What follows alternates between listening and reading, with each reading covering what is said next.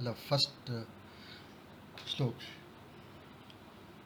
अर्जुन उवाच। अर्जुन ने पूछा, एवं सतत युक्ता ये भक्तास्त्वां पर्युपासते, ये चाप्यक्षरमव्यक्तं, तेषां के योगवित्तमा? तो इस प्रकार सतत युक्त होकर के जो भक्त आपकी उपासना करते हैं और जो लोग अक्षर और अव्यक्त की उपासना करते हैं, उनमें से योग के वास्तविक जानकार कौन है? ये थ्रेड अर्जुन ने पिकअप करी है, जो लास्ट जो श्लोक भगवान ने बोला था कि मत कर्म क्रन मत परमो, मत भक्त है संग वर्जित। है निर्वैरम सर्वभूतेषु सह यह समामेति पांडव। यानी मेरे लिए कर्मों को करता हुआ, मेरे कर्मों को करता हुआ, मुझको परम मान करके और निर सब भूत प्राणियों में वैर रहित होकर के, इस प्रकार युक्त होकर के जो करता है, वो मुझको प्राप्त हो जाता है। तो अब अर्जुन अब ये पूछ रहा है कि इस प्रकार मतलब जो आपकी उपासना करते हैं, यानी व्यक्ति के रूप में, पुरुष के रूप में सतत युक्त होकर के भक्ति के द्वारा, भक्ति से, और जो अक्षर अव्यक्त की उपासना करते हैं, जैसा कि आठवें अध्याय में बताया गया था कि एक फॉर्मेट में तो वो अक्षर ब्रह्म है without any personality just a reality और परम धाम है, या परम गति है, जो भी है, लेकिन उसमें वो कोई पर्सनैलिटी नहीं है। और एक फॉर्मेट में वो पुरुष है, हालाँकि पुरुष वो फाइनाइट पर्सनालिटी वाला पुरुष नहीं है, लेकिन फिर भी पुरुष रूप में उसकी भक्ति भाव से उपासना की जाती है। तो अब अर्जुन पूछ रहा है कि उनमें से कौन से वास्तविक योग के जानकार हैं? वास्तविक योग के जानकार किसको कहा जा सकता है? श्री भगवान उवाच मैयावेश मनो ये माम, नित्य युक्ता उपासते, श्रद्धया परयोपेतास ते मे युक्त तमामता कहते, जो मन को मुझमें लगा करके और नित्य युक्त होकर के मेरी उपासना करते हैं, परम श्रद्धा से पूर्ण होकर के वो मुझको सबसे युक्त मैं उनको मानता हूँ। ये वही बात है जो कि छठे अध्याय के आखिर में कही थी। कि योगी नाम अपे सर्वेशम मत गते नान्तरात्मना श्रद्धावान भजते यो माम समय युक्त तमो मत। यानी जो योगियों में भी, युक्ततम योगियों में भी जो मुझको अंतकरण से भजता है, मेरा स्मरण करता रहता है सतत, वो मुझको योगियों में भी सबसे अधिक उत्तम मान्य है। तो वही बात यहाँ पर कह रहे हैं कि जो परम श्रद्धा से पूर्ण होकर के और मुझमें पूर्ण रूप से मन लगा करके और नित्य युक्त होकर के मुझे मेरी उपासना करते हैं वो मुझे युक्ततम है। लेकिन वो सवाल का जवाब नहीं दिया मतलब सवाल का जवाब दे दिया कि वही युक्ततम वो प्रेफर कर दिया उन्होंने। लेकिन आगे उसको एक्सप्लेन करेंगे। आगे उस अभी अभी तो ये कह दिया कि जो ने सवाल पूछा था उसमें से जो लोग मुझको भक्ति भाव से पुरुष रूप में उपासना करते हैं वो अच्छा। वो उनको प्रेफर कर दिया है। लेकिन अब उसको अभी समझाएँगे, इतना आसान नहीं है। समझाएँ कि ऐसा क्यों है? क्योंकि दोनों चीज़ें हैं तो एक ही, फिर क्यों फ़र्क है? तो वो समझा रहे हैं। ये त्वक्षरमनिर्देशम अव्यक्तम पर्युपासते, सर्वत्र गमचिन्त्यं च कूटस्थमचलं ध्रुवं सन्नियेम्येन्द्रियग्रामं सर्वत्र समबुद्धयः। ते प्राप्नुवन्ति मामेव सर्वभूतहिते रता कहते हैं कि और जो लोग अक्षर ब्रह्म, जिसको कि सिर्फ़ निर्देश के साथ बताया जा सकता है, सॉरी, निर्देश के द्वारा नहीं बताया जा सकता, जिसका कि निर्देश नहीं किया जा सकता उस अक्षर ब्रह्म को, अव्यक्त को की उपासना करते हैं कि सर्वत्र गम अचिंत्यम च, जो कि सब जगह जाने वाला है, सब जगह जा सकता है वो अव्यक्त ब्रह्म। और अचिंत्य है, उसकी चिंतन नहीं किया जा सकता, उसके बारे में सोचा नहीं जा सकता। वो कूटस्थ है और अचल है और ध्रुव है। निश्चित है, अचल है और कूटस्थ है, यानी कि वो किसी किसी की तरह बायस नहीं है। न्यूट्रल है हर एक चीज़ में। कैसे करते हैं उपासना? इंद्रिय ग्राम को नियमित करके, संयमित करके और सब जगह सम बुद्धि रख करके और सब भूत प्राणियों के कल्याण में रत होकर के वो भी मुझे ही प्राप्त करते हैं। इस तरह से कहा कि मतलब मंजिल तो एक ही है, लेकिन उनका रास्ता अलग है और वो मुझे ही प्राप्त करते हैं। वो क्यों कहा? मैं शब्द क्यों इस्तेमाल किया? यहाँ मैं शब्द इस्तेमाल किया परमात्मा के कॉन्टेक्स्ट में। जो परमात्मा है उसको आप चाहे जिस तरह से समझ लें पूरी तरह से तो समझा नहीं जा सकता और उसका निर्देश भी किया नहीं जा सकता लेकिन उसको एक कुछ लोग पुरुष भाव से समझते हैं कुछ लोग उसको अव्यक्त अक्षर ब्रह्म के नाम से समझते हैं। लेकिन वो है परमात्मा ही और वो मैं ही हूँ मेरी असलियत भी वही है। तो इसलिए वो भी मुझको ही प्राप्त होते हैं। नहीं अभी आके कहते हैं उसको समझा रहे हैं। क्लेशोधिक तरस्ते शाम अव्यक्तासक्त चेतसाम अव्यक्ता ही गतिर्दुखम देहवद्भिरवाप्यते। लेकिन उन लोगों को क्लेश अधिक होता है, उनको मुश्किल ज़्यादा पड़ती है, जो कि अव्यक्त में आसक्त हो चित्त वाले हैं। जो कितना शब्दावली ऐसी इस्तेमाल करी है अव्यक्त में आसक्त आसक्त चित्त वाले उन लोगों को कष्ट अधिक होता है, क्योंकि जो शरीरधारी लोग हैं, उनके लिए अव्यक्त गति जिसको कि व्यक्त नहीं किया जा सकता, वो बहुत कठिनता से प्राप्त होती है। ये करीब करीब उसी तरह की सिचुएशन है, जैसे कि पहले अर्जुन ने पूछा था कि सन्या, कर्म संन्यास और कर्मयोग में कौन सा श्रेष्ठ है?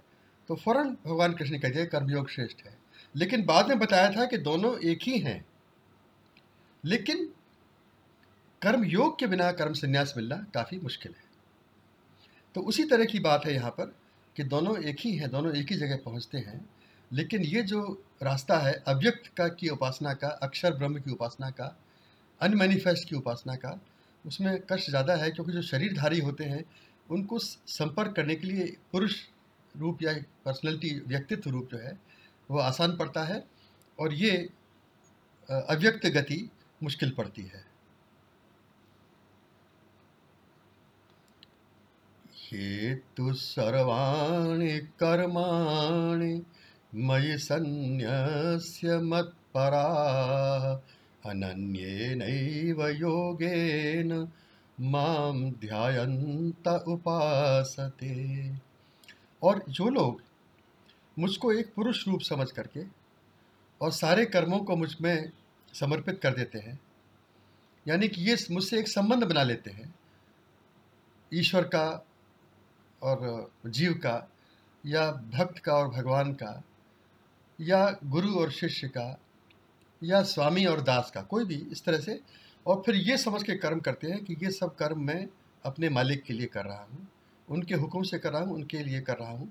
तो मुझको उस सब कर्मों को समर्पित करके, मेरे परायण होकर के, जो अनन्य योग से मुझ, मेरा ध्यान करके मेरी उपासना करते हैं, भक्ति से। तो आगे कहते हैं, तेषामहं समुद्धरता मृत्यु मृत्युसंसारसागरात् भवामि न पार्थ चेतसाम। उनका इस मृत्यु संसार से उनको पार कराने वाला मैं स्वयं होता हूँ। और उनको, इन, उन लोगों को जिनका के चित्त मुझमें लगा हुआ है, उनको बहुत जल्दी ही मैं मृत्यु संसार के सागर से पार कर देता हूँ। अब यहाँ पर actually it becomes all bhakti versus gyan. उस तरह का प्रश्न आ जाता है। दोनों में दिक्कत अहंकार की ही आती है, ईगो की आती है। Ego is the main obstacle in attaining enlightenment and attaining the final destination अब क्या होता है? दोनों में फ़र्क सिर्फ़ इतना है कि अहंकार को वश में करना भक्ति के मार्ग में आसान हो जाता है काफ़ी। क्योंकि भक्ति का बेसिस ही यह है कि अपने को आप छोटा समझ रहे हैं और जो भगवान को बड़ा समझ रहे हैं और अपने को उनका एकदम से तुच्छ दास या भक्त समझ करके उनकी उपासना करते हैं तो इससे अहंकार पहले से ही कंट्रोल में आ जाता है। और ज्ञान के मार्ग में वो अहंकार जो है, वो कभी कभी बहुत ही सटल फॉर्म में हो जाता है। आप जिसको समझते हैं कि जहाँ आपने समझा कि मैंने ज्ञान प्राप्त कर लिया तो अहंकार तो पहले से ही आ गया। कि मैंने ज्ञान प्राप्त कर लिया, क्या मतलब हुआ?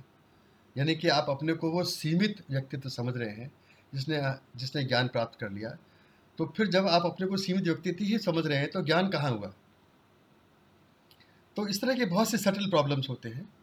तो कहते हैं उससे सबसे आसान यह है कि मुझको पुरुष रूप में समझो और मेरी उपासना भक्ति रूप में करो ये आसान है वैसे उस रास्ते से भी वहीं पहुँचना है लेकिन इस रास्ते से भक्त को ये लगता है कि भाई भगवान मेरा सब कुछ देख रहे हैं और उनकी भक्ति करने से मुझे सब कुछ में प्राप्त हो जाएगा अब आगे कहते हैं मई ये हाँ, हाँ, इसके अंदर जो ईगो वर्ड का यूज़ थोड़ा हाँ। मतलब I know has is used a lot लेकिन।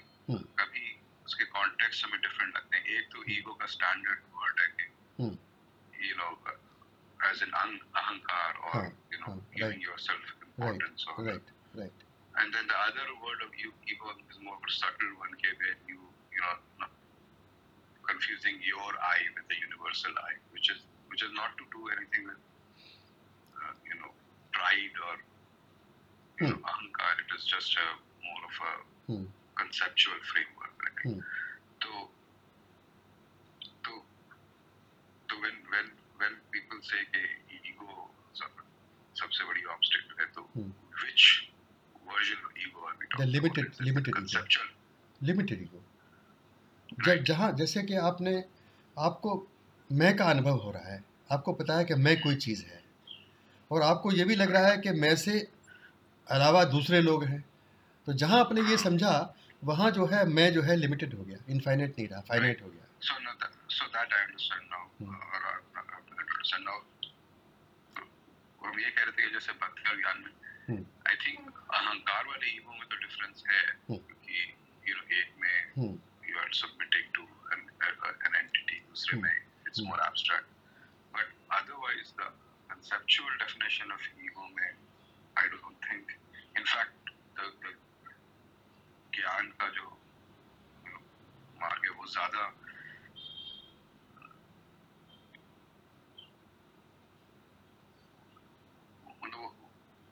it is easier on the on the other definition of ego front. नहीं डेफिनेटली कुछ लोगों को इजी लगता ही होगा तभी तो उस मार्ग में भी लोग हैं।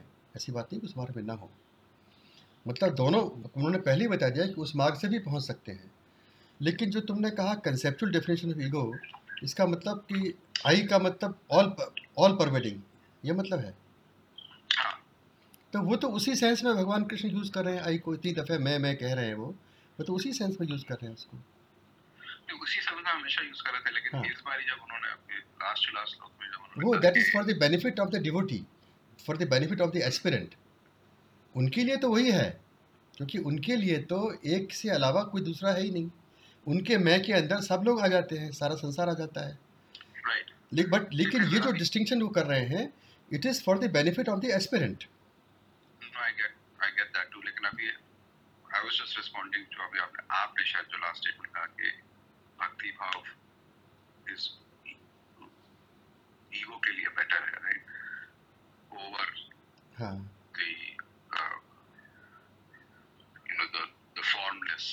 तो तो वो कंसेप्चुअल फ्रेमवर्क ऑफ़ ईगो है कि you know classic definition of ego नहीं, वो हमने बताया ना लिमिटेड ईगो जो देखो ऐसा है कि जो मैं का भाव है इंडिविजुअलिटी है, वो तो ईश्वर ने दी हुई है या नेचर ने दी हुई है।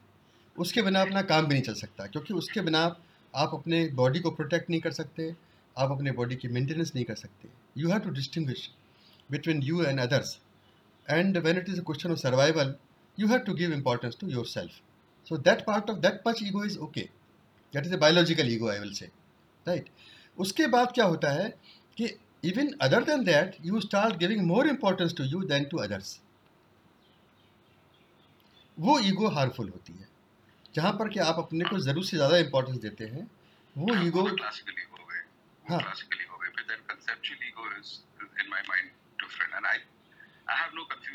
उसको ईगो नहीं कह सकते जो तुम जिसको तुम कंसेप्चुअल ईगो कह रहे हो उसको ईगो करने की ज़रूरत भी नहीं है क्योंकि वो एक ही एंटिटी है when you have only one entity then you may call it whatever you like you may call it atma you may call it paramatma you may call it ishwar उसको ईगो नहीं कहते हैं but lot of times other people and I, feel like including yourself have, has referred to as the ego right when when when we say when you say when you make the statement that ego is the biggest you know obstacle then I, I assume that you're referring to the conceptual definition of the ego no limited ego then I am referring to limited ego because that comes in the way क्योंकि the moment you say कि मुझको मैं यहाँ तक पहुँच गया मैं आध्यात्मिक यात्रा में यहाँ तक पहुँच गया ईगो दैट मीन्स आप नहीं पहुँचे हैं। क्योंकि अहंकार और ईगो जो क्लासिक इंग्लिश डेफिनेशन है that I call the classical definition ego that you give yourself importance so I was referring to classical ego then क्योंकि भक्ति भाव वो पहले से ही ख़त्म हो जाती है। आपको अपने को छोटा ही समझना है। बल्कि यहाँ तक कहा गया है कि भक्त को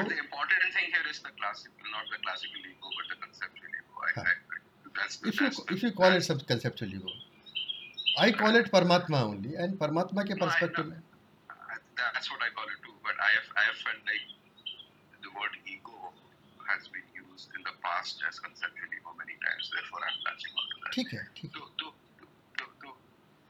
तो having said that, huh. the classical ego, hmm. I mean, that is just another personality trait. I mean, I don't see why that particular trait has to be given so much importance as opposed to other negative personality traits. Uh, so that's, that, no that's other all other personality traits arise from this trait ego only. आप कोई भी बता दो उनको हाँ everything आप लोभ लोभ क्यों होता है? क्योंकि आप जो है ज़रूर से ज़्यादा चीज़ अपने पास रखना चाहते हैं। मोह क्यों होता है?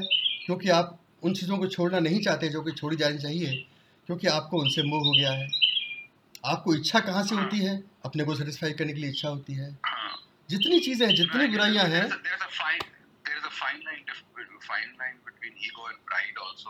Yeah, yeah, sure, sure, sure.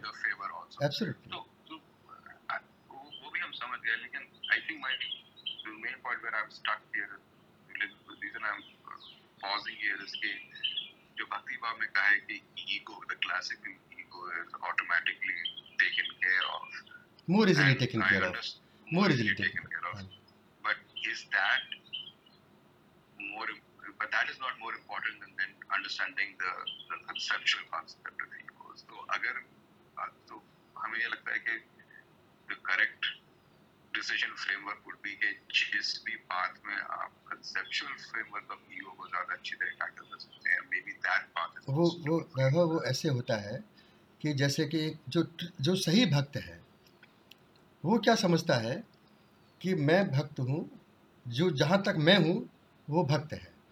और उसके बाहर जो कुछ भी है वो सब ईश्वर का रूप है। मतलब ईश्वर को पहले तो खैर वो एक व्यक्ति के रूप में समझता है, राम या कृष्ण या जो भी समझता हो। लेकिन अल्टीमेटली जो आगे बढ़ता है, तब उसको ये समझना पड़ता है कि मैं के अलावा जो कुछ है, वो सब ईश्वर का रूप है। जैसे कि तुलसीदास जी ने कहा है सीए राम मैं सब जग जानी, करहूँ प्रणाम ज़ोर जुग पानी। यानी मैं सारे संसार के, मैं हर एक को सीता और राम का रूप जान करके और सबसे हाथ जोड़कर प्रणाम करता हूँ। तो जब ये भाव आ जाएगा तो फिर ईगो कहाँ रहेगा? अगर जो कंसेप्चुअल जो है वो उसमें आई गई क्योंकि हर एक में वो भगवान को हर एक में विद्यमान देख रहा है तभी तो उन सबको प्रणाम कर रहा है। वही हमें थोड़ा मतलब वो है क्योंकि आई फील के उस भक्ति में थोड़ी डुअलिटी भी आ जाती है। यू आर राइट डुअलिटी आ जाती है। डुअलिटी आ जाती है लेकिन, लेकिन क्या होता है? वो स्टेप नहीं आता नहीं हम बता रहे तुमको। नहीं वो भी आता है क्योंकि जब डुअलिटी होती है ना उसमें मैं जो है वो कम होता चला जाता है और कम होते होते वो ख़त्म ही हो जाता है बिल्कुल। तो फिर वो डुअलिटी ख़त्म हो जाती है। अब आप हाँ इस तरह से वो it is taking care of अब everything very difficult to explain in words everything but it comes भक्ति भाव में ज्ञान आ जाता है ज्ञान के चले तो भक्ति अपने आप आ जाती है एक स्टेज पर।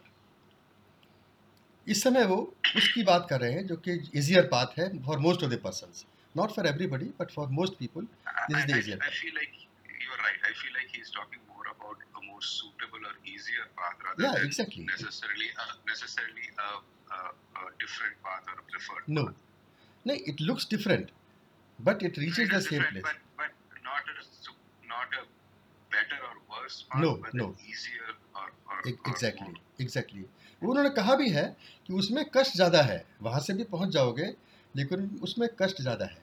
और ये इस पास में आसानी से लोग पहुँच जाते हैं। फिर भी कुछ लोग उसी को प्रेफर करते हैं। लेकिन ये बात पक्की है कि दोनों में से कहीं से भी चलो लेकिन ज्ञान और भक्ति दोनों आप में एक स्टेज पर आ ही जाते हैं। लेकिन दोनों म्यूचुअली एक्सक्लूसिव भी नहीं। नहीं एक्सक्लूसिव नहीं। No they are not exclusive actually there are people who proceed with jnana and bhakti well balanced at every stage. Right Hmm. तो अब आगे करते हैं। मय्येव मन आधत्स्व मयि बुद्धिं निवेशय। निवसिष्यसि मय्येव अत ऊर्ध्वं न संशय। मुझमें ही मन को लगा और मुझमें ही बुद्धि को भी प्रवेश करा दे बुद्धि को भी मेरे अधीन कर दे। और इसके बाद तू मुझमें ही निवास करेगा, इसमें कोई संशय नहीं है। और जब ऐसा हो जाएगा तो फिर वो ड्युअलिटी भी नहीं रहेगी। ये इन्होंने लास्ट स्टेज एकदम से कह दी। अब कहते हैं, अथ चेतम समाधातुम न शक्नोषि मयि स्थिरम। अभ्यास योगेन ततो मामिच्छाप्तुम धनंजय और हे अर्जुन, अगर तू अपने चित्त को मुझमें स्थिर रूप से नहीं लगा सकता है, अगर तुझको ये मुश्किल लग रहा है कि मैं अपने चित्त को मुझमें स्थिर रूप से लगा दूँ थोड़ा थोड़ा लग जाता है, बाद में फिर निकल जाता है, अगर ये मुश्किल लगता है तो अभ्यास योग के द्वारा मुझे प्राप्त करने की इच्छा कर। Which is another way of saying कि अभ्यास करते करते ये स्थिति आ जाएगी कि चित्त जो है वो स्थिर रूप से मुझमें लग जाए। लेकिन अगर वो स्टेज नहीं है तो अभ्यास करना ज़रूरी है। अभ्यासेप्यसमर्थोऽसि मत्कर्म परमो भव, मदर्थमपि कर्माणि कुर्वन् सिद्धिमवाप्स्यसि। और अभ्यास करने में भी अगर तू अपने को असमर्थ पा, पाता है तो मेरे लिए कर्मों को कर। मेरे लिए मत कर्म परमो भव। यानी कि ये समझ के कर्म कर कि तू मेरे लिए कर्म कर रहा है, और इस प्रकार मेरे लिए कर्म करते करते भी तू सिद्धि को प्राप्त हो जाएगा। अथैतदप्यशक्तोऽसि कर्तुम् मद्योगमाश्रितः। सर्वकर्मफलत्यागं ततः कुरु यतात्मवान् और अगर तू ये भी करने में शक्त अश, अपने को अशक्त मानता है यानी ये भी करना तुझको अगर मुश्किल लगता है तो फिर तू हैं? तो मेरे योग में आश्रित होकर के और सब कर्मों का फल सब कर्मों के फलों का त्याग त्याग कर। अपनी अंतरात्मा को स्थिर करके और सब कर्मों का त्याग कर। श्रेयो हि ज्ञानमभ्यासात्, ज्ञानाध्यानं विशेष्यते। ध्यानात् कर्मफलत्यागस्त्यागाच्छान्तिरनन्तरम् अभ्यास से ज्ञान श्रेष्ठ है।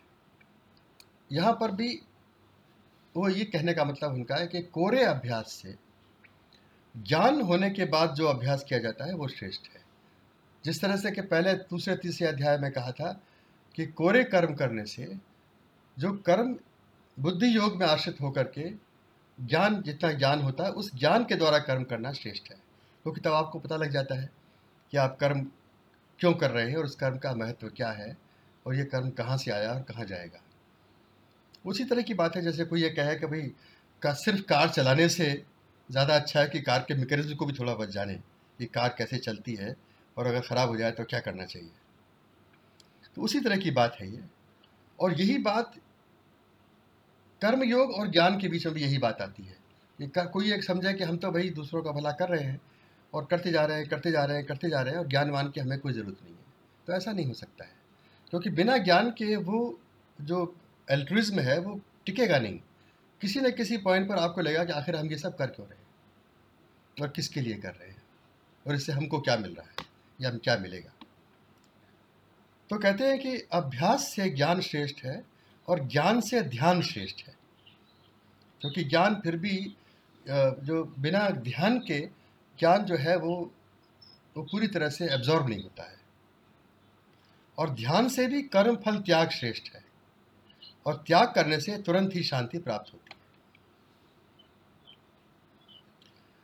अद्वेष्टा सर्वभूतानां मैत्र करुण एव च।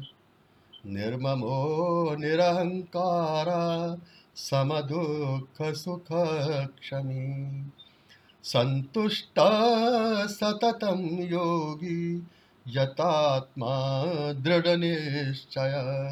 मय्यर्पित मनोबुद्धिर यो मद्भक्त समे प्रिय अब कोई ये समझे कि इस तरह की भक्ति जो है ना, बस पूजा मंदिर मूर्ति रख ली और उसकी पूजा कर रहे हैं, आरती उतार रहे हैं और माला चढ़ा रहे हैं और भजन कर लिया, कीर्तन कर लिया, नाच कूद लिए, ये भक्ति हो गई। तो ऐसा नहीं है। जो भक्ति भी बता रहे हैं भगवान कृष्ण, उसमें भी ज्ञान के एलिमेंट सब आ जाते हैं। कहते हैं कि अद्वेष्टा सर्वभूता नाम। सारे प्राणियों के प्रति द्वेष न रखना। मैत्र, मित्रता रखना, करुणा रखना, निर्मम होना, यानी अपना कुछ ना समझना। निरहंकार होना, अहंकार को त्याग देना और सुख दुख के में समान रहना और क्षमा भाव रखना, क्षमा करने की भावना रखना, बजाय बदले लेने की भावना के। संतुष्ट रहना, सततम, सतत योगी होना और यथात्मा, अपने अंतरात्मा को नियमित रखना और दृढ़ निश्चयी होना फर्म रेजोल्यूशन वाला। और मैं, मेरे मन और बुद्धि सब मुझमें जो अर्पित किए हुए, ऐसा भक्त मुझको प्रिय है। ये सब चीज़ें हैं इसमें। ये नहीं कि बस ठीक है, अब सिर्फ़ अपनी, एक अपनी मूर्ति की पूजा तो कर रहे हैं, बाकी दुनिया भर से लड़ रहे हैं। या खाली विधि विधान के हिसाब से आप ये क्रिया करते जा रहे हैं, मगर मन में वो भाव नहीं आया जो कि आना चाहिए। संसार के प्रति कैसा भाव होना चाहिए? सुख दुख में कैसा भाव होना चाहिए? कोई अपराध कर दे तब क्या भाव होना चाहिए? तब क्षमा का भाव होना चाहिए कि बदला लेने की भावना होनी चाहिए? तो ये सब चीज़ें जो है, ये आवश्यक है भक्ति में।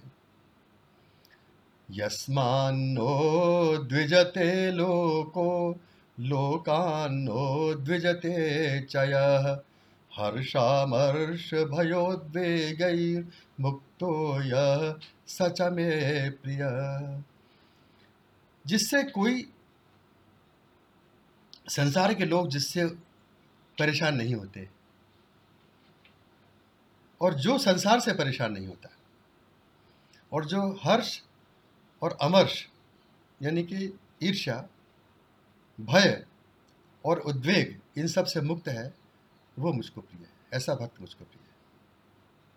तो उसका एक टेस्ट बहुत अच्छा बताया कि संसार आपसे नाराज़ ना हो, आप संसार से नाराज़ ना हो।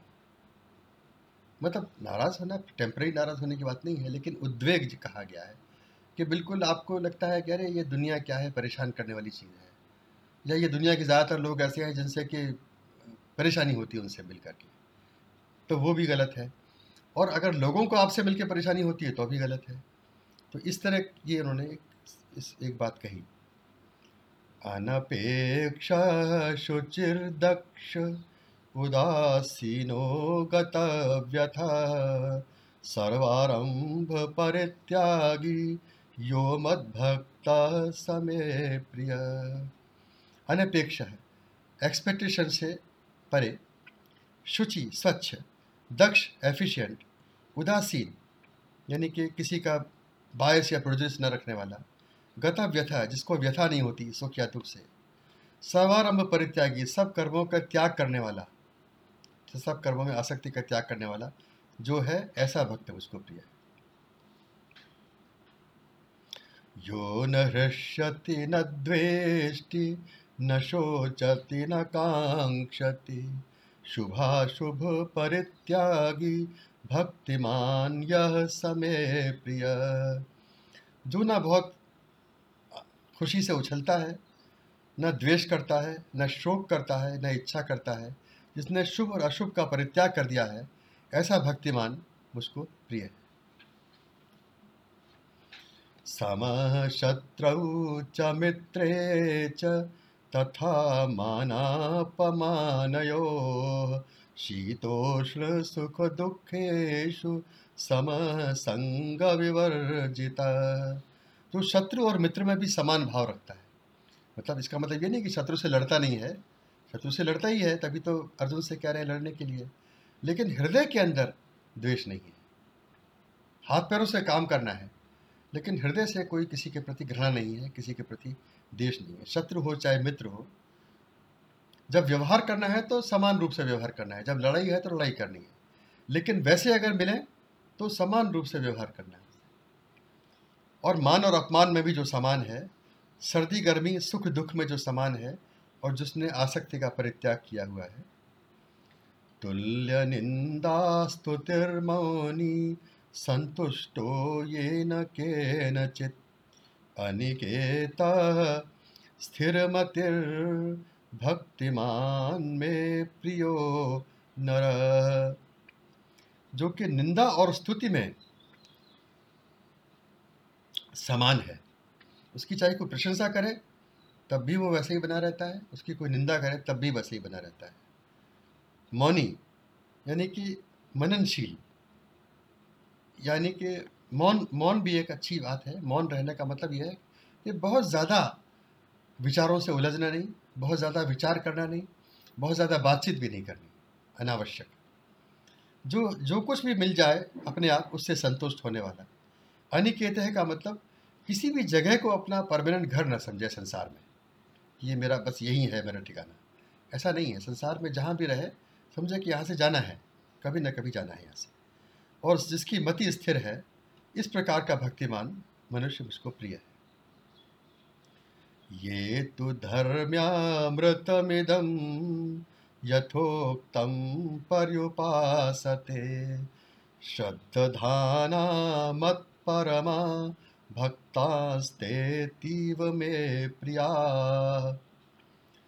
और जो लोग श्रद्धावान होकर के, मेरे परायण होकर के, और इस धर्म जो ऊपर कहा गया, जो ऊपर बताया गया, उस धर्म रूपी अमृत की उपासना करते हैं। वो मुझको अत्यंत प्रिय है। अब यहाँ ऐसा मालूम पड़ रहा है कि जो वो सब करते हैं, वो तो प्रिय है। और जो सिर्फ़ उसकी उपासना करते हैं, उसके, उसको आदर करते हैं उसका, वो अत्यंत प्रिय है। ये कुछ ऐसी बात मालूम पड़ रही है, जैसे कि छोटे बच्चों, छोटे बच्चे कोई छोटा सा भी काम कर लें। तो उसकी बहुत शाबाशी दी जाती है। अरे भाई वाह, अरे भाई वाह।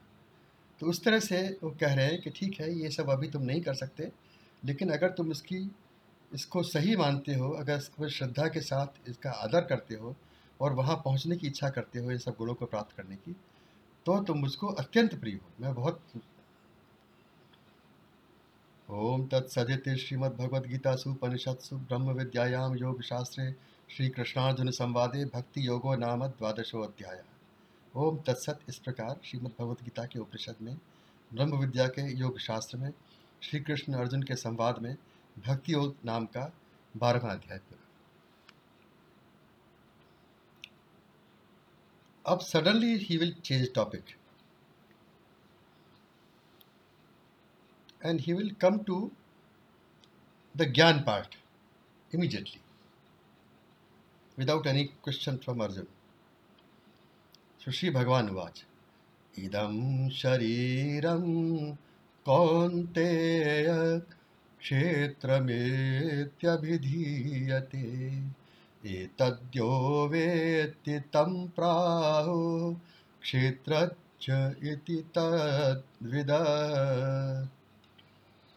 कहते हैं अर्जुन, ये शरीर क्षेत्र इस प्रकार कहा जाता है। क्षेत्र का मतलब होता है field. You can take it to be agriculture field और you can take it to be any field ये क्षेत्र जो है, एक फ़ील्ड है। एक क्षेत्र है, जिसका कि एक दायरा है। और क्षेत्र का दूसरी प्रॉपर्टी क्या है कि ये फाइनाइट है। जो भी क्षेत्र होता है, वो फाइनाइट ही होगा। लेकिन वो एक दायरा है, वो एक सीमा है और उस सीमा के अंदर उसको, इस शरीर को एक क्षेत्र की तरह से समझना चाहिए। और जो इसको जानता है, वो क्षेत्रज्ञ कहलाता है। क्षेत्रज्ञ का मतलब ही हुआ कि क्षेत्र को जानने वाला और वही शरीर का स्वामी भी है। जो शरीर को जानने वाला है, वही शरीर, वो शरीर का स्वामी ही है, वही उसको जानता है। तो कहते हैं, ये शरीर जो है, वो एक क्षेत्र की तरह से है, कहा जाता है। और इसको जानने वाला, उसको उसको जानकार लोग क्षेत्रज्ञ कहते हैं। क्षेत्रज्ञं चाप्यमां वेद्धि सर्वक्षेत्रेषु भारत। क्षेत्रक्षेत्रज्ञयोर्जानं यत्तज्जानं मतं मम। और सारे क्षेत्रों के अंदर क्षेत्रज्ञ एक मुझी को जान, मुझी को समझ। मैं ही हर एक क्षेत्र में क्षेत्रज्ञ के रूप से या शरीर के मालिक के रूप से विद्यमान हूँ। और क्षेत्र और क्षेत्र के बीच का जो ज्ञान है, वही ज्ञान है, उसी को ज्ञान में मानता हूँ। क्षेत्र और क्षेत्र के बीच में कैसे, जो बीच का जो ज्ञान है, उसको मैं ज्ञान मानता हूँ।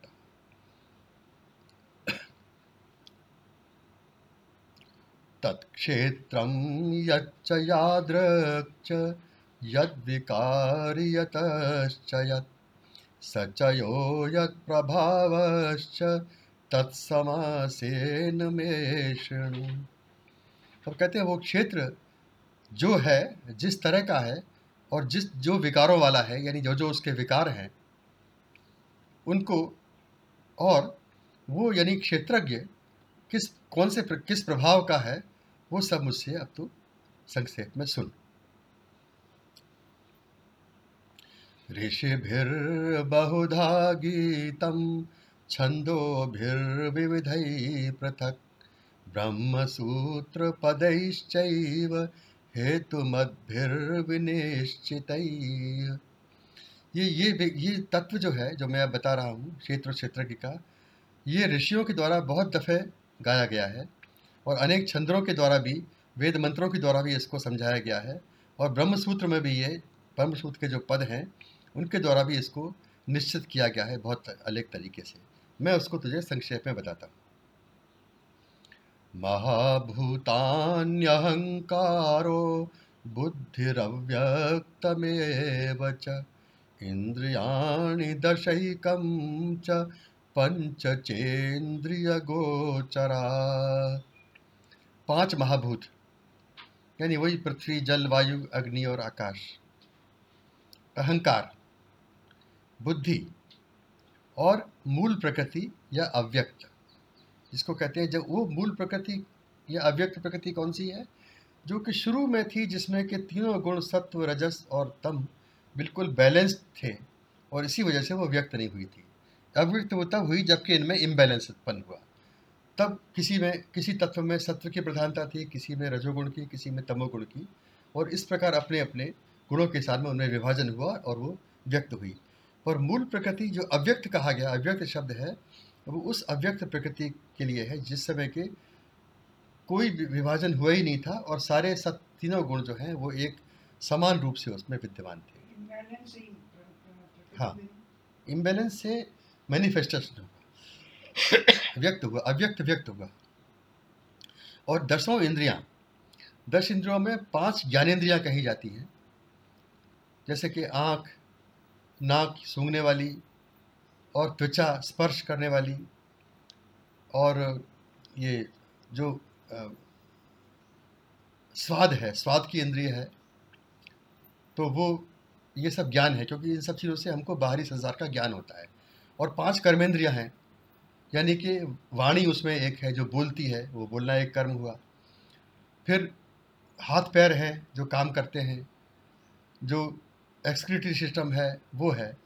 तो ये सब मिला करके सेक्सुअल ऑर्गन्स हैं।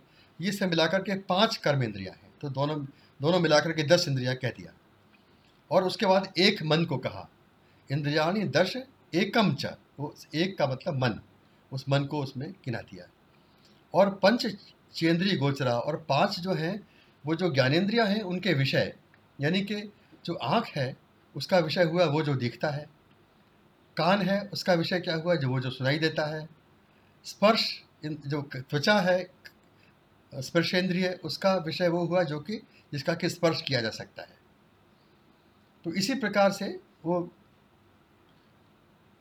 मतलब सूंघ सूंघने वाली जो नाक है, उसका विषय वो हुआ जिसमें कि गंध है, और चखने वाली इंद्रिय जो है, जिव्या है, उसका विषय वो है जिसमें कि स्वाद है। तो बहरहाल इन ये सब चीज़ें जो हैं ये इंद्रियों के गोचर यानी इंद्रियों के विषय कहे जाते हैं। तो एक ही श्लोक के अंदर उन्होंने शरीर की सारी चीज़ें मटेरियल चीज़ें भी और साइकोलॉजिकल एक्टिविटी सब गिना दी। अब अब वो गिनाते हैं कि इनके विकार क्या हैं, इनसे इनसे क्या क्या विकार उत्पन्न होते हैं, इन सब चीज़ों से। तो कहते हैं, इच्छा, द्वेष, सुखम, दुखम संघातश्चेतनाधृति एतत्क्षेत्रं समासेन सविकारमुदाहृतम्। इच्छा, द्वेष, सुख, दुख और संघात का मतलब ग्रॉसनेस क्योंकि बहुत से जब तत्, जो बहुत सी, बहुत से फंक्शनल ऑर्गन्स जब इकट्ठे हो जाते हैं तो उनकी अलग एक एंटिटी हो जाती है। उसको कहते हैं ग्रॉसनेस संघात। और चेतना कॉन्शसनेस धृति का मतलब वो निश्चय करने की शक्ति। तो इस प्रकार मैंने ये क्षेत्र अपने विकारों के साथ संक्षेप में तुझको बता दिया। पहली, पहले श्लोक में क्षेत्र आ गया, दूसरे श्लोक की पहली लाइन में विकार आ गए। बात खत्म हुई। अब जो है वो बता रहे हैं उस ज्ञान के बारे में जो कि क्षेत्र क्षेत्र के बीच में होना चाहिए।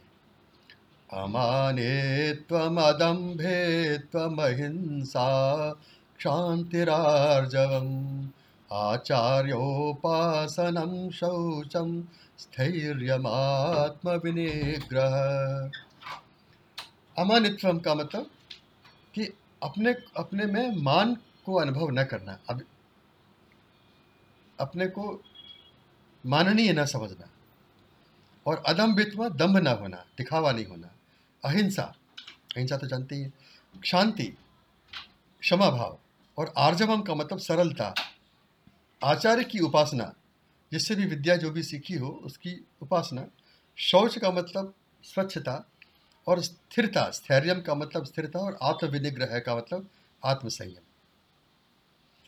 इंद्रिया वैराग्यमहकार जन्म मृत्यु जरा व्याधि दुख दोषानुदर्शनम।